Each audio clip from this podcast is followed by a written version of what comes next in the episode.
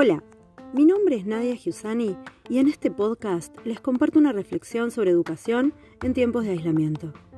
Sabemos que las tecnologías llegaron para quedarse, que las oportunidades en materia de educación se multiplican, que estamos comenzando el recorrido que nos acercará a una escuela ideal.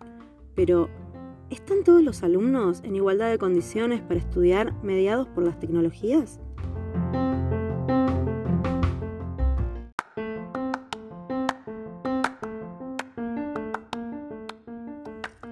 No caben dudas que estamos viviendo en una época de grandes transformaciones.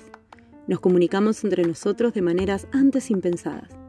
Mensajes de texto, mails, videollamadas llegaron para quedarse hace ya varios años. Y esta pandemia, que nadie esperaba, hizo que estas herramientas se impongan entre nosotros de manera contundente. Ya no podemos encontrarnos todos en un mismo lugar para compartir las mismas cosas que compartíamos hace tan solo unos meses atrás. Entonces los mensajes se hicieron más asiduos, esas videollamadas se multiplicaron por miles y pasamos a encontrarnos todo el tiempo a través de una pantalla.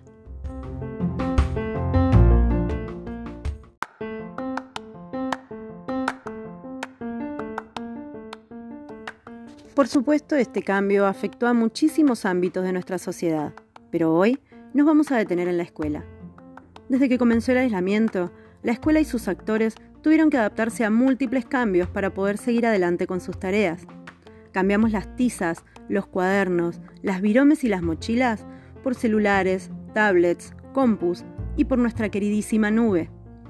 Cambió el rol docente y las estrategias de aprendizaje de los alumnos, moviéndose ahora dentro de otro entorno, el entorno virtual abierto, dejando demostrado que las tecnologías deben permear las paredes del aula.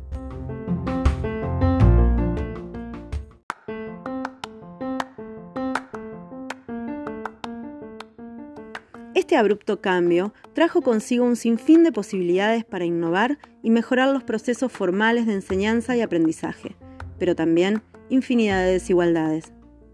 Pensemos en los alumnos que no cuentan con conexión o dispositivos para continuar con sus clases de modo virtual. ¿Qué pasa con ellos? ¿Cómo podemos garantizar su aprendizaje a través de actividades conjuntas entre docentes y sus pares? De cara al futuro, debemos darle importancia a la inclusión no solo a los cambios tecnológicos, sino a una manera en la que ningún alumno se quede afuera de estos nuevos avances y que todos los niños tengan igualdad de oportunidades a la hora de recibir su educación. Sin duda, la enseñanza en entornos virtuales es muy valiosa, pero somos conscientes que deben producirse cambios significativos para que la misma llegue a todos por igual y poder así acercarnos a esta escuela con la que todos soñamos en un futuro.